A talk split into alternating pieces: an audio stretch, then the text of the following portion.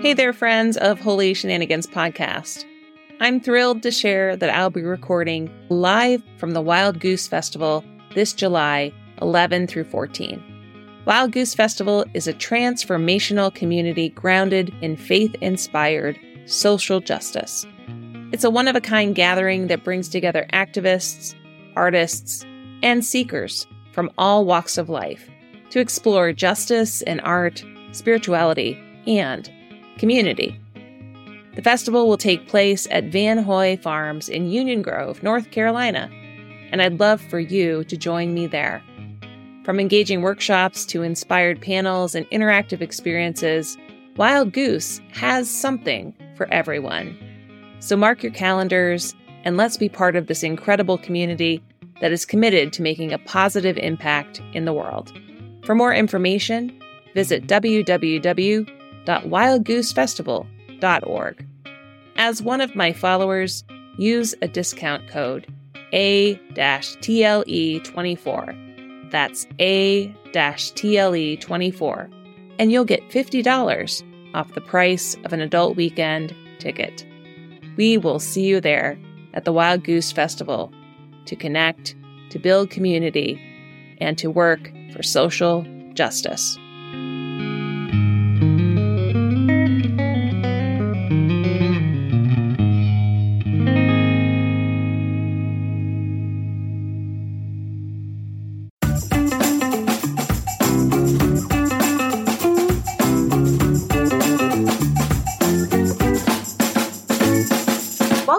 Holy Shenanigans. I'm your muse, Tara Lamont Eastman, a creative, a feminist, and a pastor. In this week's episode, I tell the story about a curious follower of Jesus, a childhood story about discovering jelly beans and the emotions that come along with them, and a poem from John O'Donohue. Holy Shenanigans Podcast is a place where I try to do my best to honor a long line of Welsh, Scottish, and Irish ancestors. I think there might be a bard or two back there.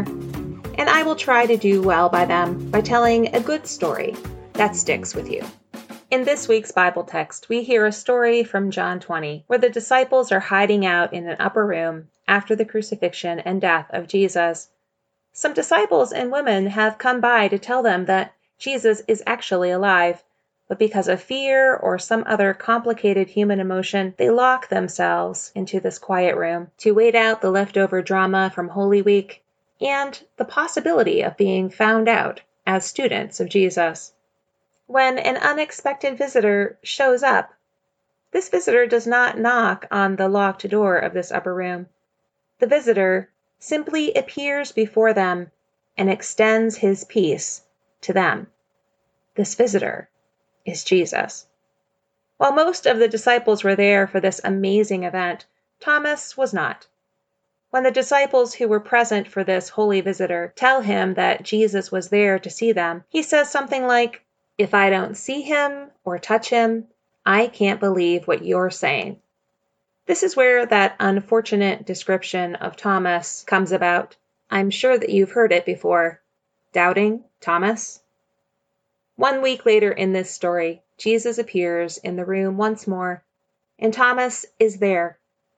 Jesus tells Thomas to look at him and to even touch the distinguishing injuries and marks on his hands, his feet, and his side. Go ahead, Thomas. It's me, Jesus. Thomas is shocked and professes his belief in Jesus. In this story, Jesus does mention doubts, and that believing without seeing is hard. Yes, indeed, it is. Curiosity is part of being human. So, this is where all the naming of Thomas as doubter bothers me. Thomas was a curious person, and in my imagination, I think of Thomas as being an investigator. Thank you, Watson.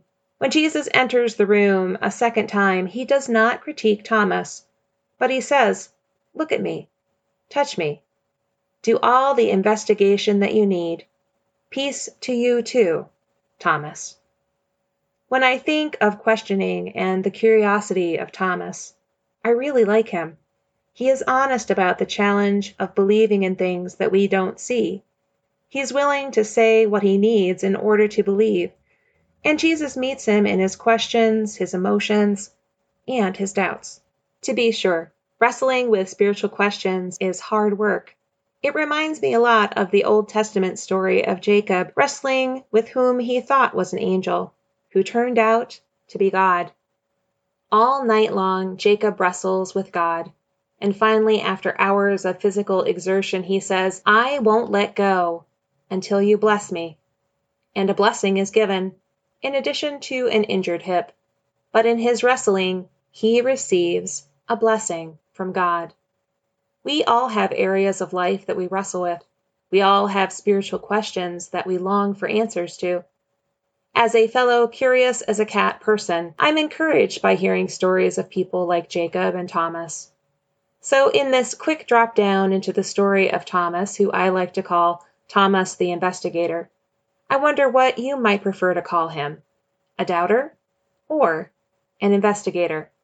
That, my dear Holy Shenanigans listeners, is the question, as this topic of curiosity leads us to this week's Holy Shenanigans story. About a year and a half ago, my mom gave me the photo album from my childhood days. And in the midst of moving, I had mislaid this photo album. Sorry, Mom. I had looked in every closet, every box, every laundry basket, and no matter where I looked, I came up with nothing.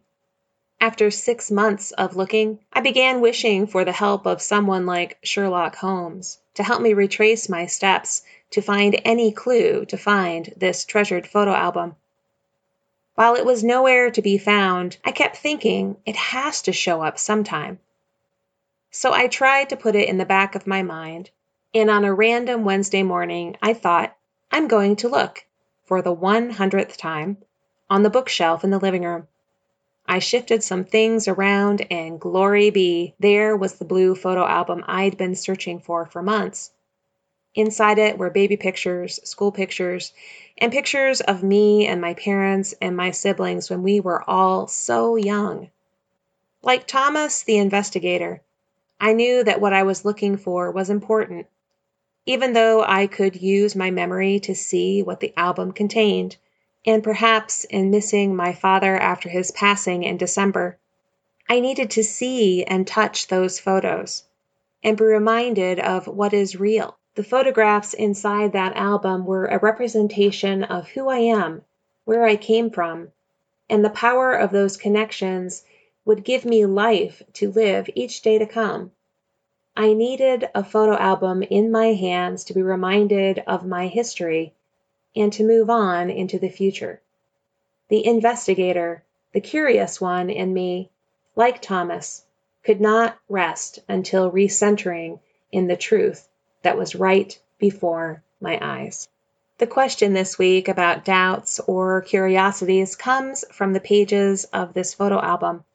There is a series of photos from Easter Sunday, 1973, when I was two and a half years old.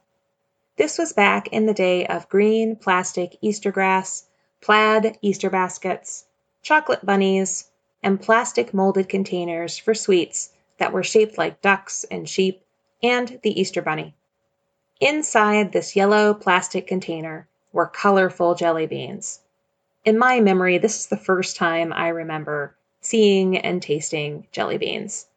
I was delighted with my Easter basket. I was delighted with the Easter grass. And most of all, I was delighted with that yellow plastic container shaped like an Easter bunny. And I would pop off its head. Sorry for the drama. And inside were colorful jelly beans. Perfectly in reach of my little two year old fingers was the rainbow of treats that I so enjoyed and was all wonderful until I'd had too much sugar and excitement and it was time to put the jelly beans down. As you can imagine, the reaction of any sugared up two year old. I had a meltdown, and this meltdown is forever recorded in the pages of my childhood photo album.